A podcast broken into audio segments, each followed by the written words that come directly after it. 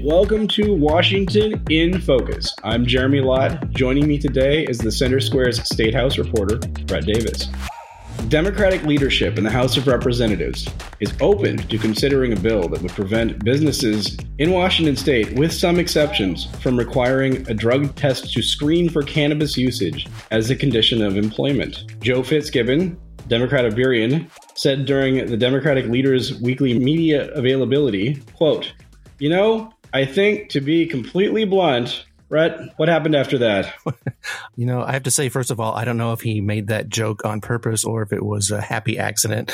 I uh, I laughed when he said that. Earlier in the week, the Senate passed passed this legislation, and you, I believe, you wrote a story on that. Is that I that's did, correct, yes. right, Jeremy? So at this uh, media availability availability event, uh, Democrats they seem to be open to uh, passing this legislation. So it looks like it could be on its way. We'll have to wait and see. The legislation it's it's an interesting bit of legislation. It's an interesting bill because it makes it illegal for employers to use cannabis as a screen for employment, which means that you know, right now, uh, if, if whatever the I don't know, uh, Quickie Drug Mart or whatever uh, wants to uh, hire me they say, you know, you got to pass a drug test first. And they screen for many things. They would screen for opioids. They would screen for heroin, you know, whatever they're screening for. But often one of the things that they screen for is marijuana. Now, this bit of legislation does not allow that as a screen beforehand. Tell us a little bit about the some of the the,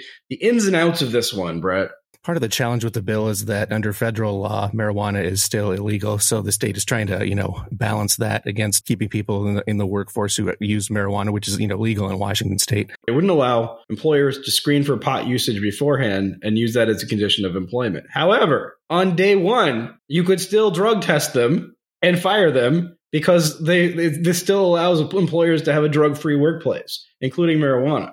I guess this leads to the obvious question then uh, what's the point of this? It's one of those times where I truly don't understand what you know. I what they're saying. I what they've said is that people often have you know residual marijuana in their system for a while, and thus you know they'll they, when they will go to try to test for a, a, a job, um, they'll they'll blow a positive, right? Right. Um, and but then you know they could they could of course you know not use that while on the job, but they would not be able to get the job because of this residual marijuana. But if they're regular marijuana users, then they're going to lose the job anyways. So I, I just Sort of a heads I win, tails you lose proposition. yeah, they have because of the disconnect between Washington state and federal law. They've said basically anything that's connected to federal employment, uh, specifically the aerospace industry, you know, uh, industry is, is one of the things they very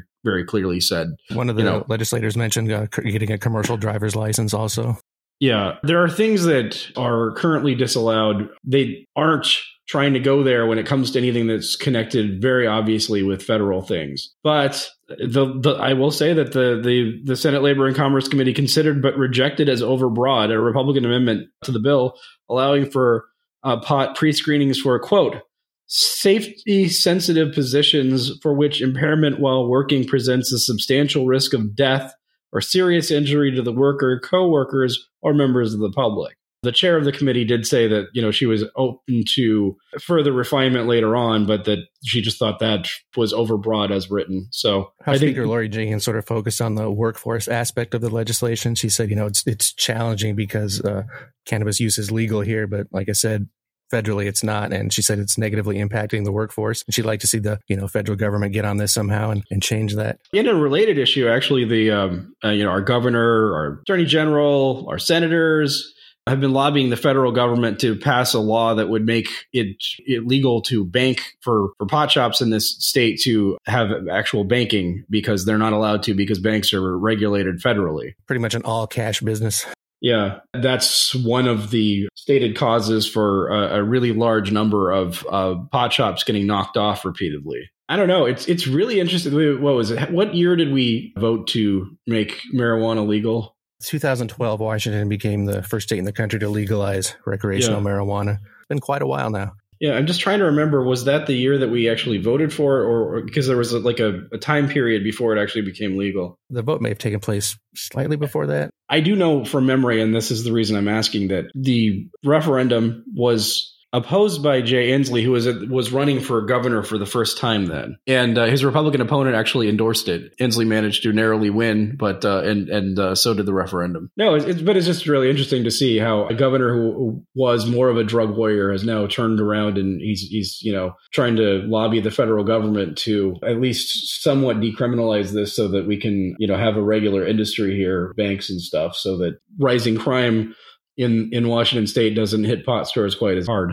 I don't know anything else on this issue that uh, that struck you when you were uh, covering the back and forth and the Democratic weekly scrum, I guess you'd call it.